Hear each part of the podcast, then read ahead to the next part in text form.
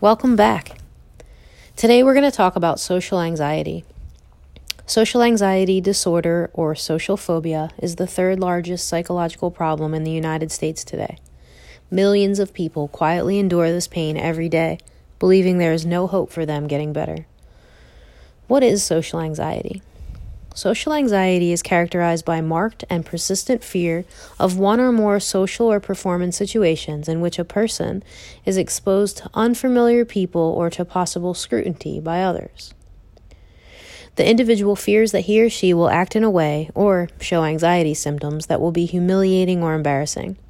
When exposed to the feared social situation, the individual experiences anxiety, which may lead to a panic attack. People with social anxiety often recognize that the fear they experience is excessive or unreasonable. They may also choose to avoid feared social situations or simply to endure them with intense anxiety and distress. In order to receive a formal diagnosis of social anxiety, the avoidance, anxious anticipation, or distress in the feared social or performance situation must interfere significantly with the person's normal routine, academic or work or job functioning, or social activities or relationships, or there has to be some marked distress about having the phobia itself.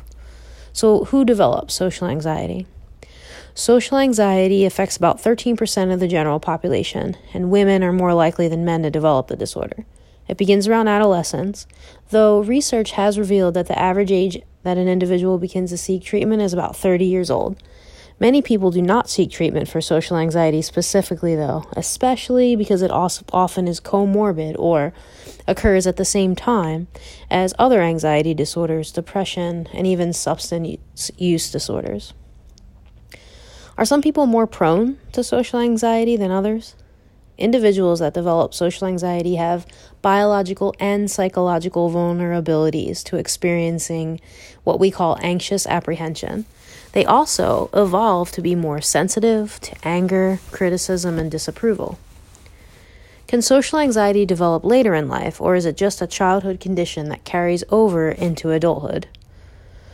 Most individuals begin to experience symptoms in their early to mid-teens, though treatment is often delayed until age thirty.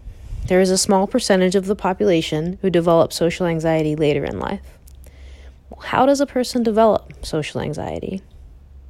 An individual with biological and psychological vulnerabilities to anxious apprehension and, and a specific psychological vulnerability to believing that social evaluation is dangerous, so that, meaning that people who are evaluating you in a social setting, that that's a dangerous thing, that can develop social anxiety disorder, especially if they're exposed to negative experiences in childhood. So if you're teased or bullied or abused or rejected, you might be more likely to develop social anxiety. What is life with social anxiety like? Here are some first-person accounts of social anxiety. So we had one person say, "I couldn't go on dates or to parties. For a while, I couldn't even go to class. My sophomore year of college, I had to come home for a semester. My fear would happen in any social situation. I would be anxious before I even left the house, and it would escalate as I got closer to class, to a party, or whatever. I would feel sick to my stomach and almost felt like I had the flu. My heart would pound, my palms would get sweaty, and I would get this feeling of being removed from myself and from everybody else. When I would walk into a room full of people, I'd turn red, and it would feel like everybody's eyes were on me. I was too embarrassed to stand off in a corner by myself, but I couldn't think of anything to say to anybody. I felt so clumsy, I couldn't wait to get out." So let's talk about some triggers of social anxiety.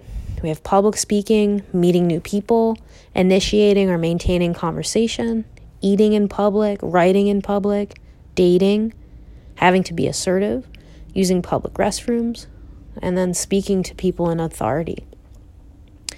So is social anxiety there all the time, or does it have to be triggered? Social anxiety occurs when a person is to exposed to the social situation that they fear. In other words, certain situations such as public speaking or going on a date or making eye contact with others would trigger the anxiety. Although this is true, forty-six percent of people struggle with social anxiety, are also diagnosed with depression, anxiety, and other co-occurring disorders. Individuals with generalized anxiety disorder may experience high levels of anxiety throughout the day, and a social anxiety trigger will then elevate the anxiety, possibly to the point of having a panic attack. So what do the symptoms look like? Are there physical symptoms, or is it all like behind the scenes? Social anxiety has emotional, behavioral, and physical symptoms. Emotional and behavioral symptoms of social anxiety include worrying that you might embarrass or humiliate yourself, fearing that you will be judged in a social situation, intense fear of interacting with strangers, especially the worst possible scenario to occur in a social situation, spending time after the social, even scrutinizing every flaw you may have made and fearing that others will notice your anxiety or the physical symptoms that accompany it. Physical symptoms of anxiety include blushing, trembling, experiencing a rapid heartbeat, sweating, having an upset stomach, or feeling nauseous, feeling that your mind has gone completely blank, having trouble catching your breath, feeling dizzy or lightheaded, and having muscle tension. Individuals with social anxiety often have a disordered perception of how others see them, especially when experiencing the symptoms above. Oftentimes, people around them cannot tell that they are having a panic attack or experiencing intense anxiety. So what is life like for someone with social anxiety? Well, social anxiety makes it difficult for people to engage in everyday activities, such as just going to work or heading to Starbucks to have a coffee with friends. These activities can be incredibly intense for someone with social anxiety. The fear of having a panic attack in public or being humiliated or embarrassed is so strong that many people choose to avoid social situations entirely. If you have a friend with anxiety and they are inconsistent with plans or cancel often, try not to act- internalize this behavior. Anxiety causes a fight, flight, or freeze response, which is biological in nature.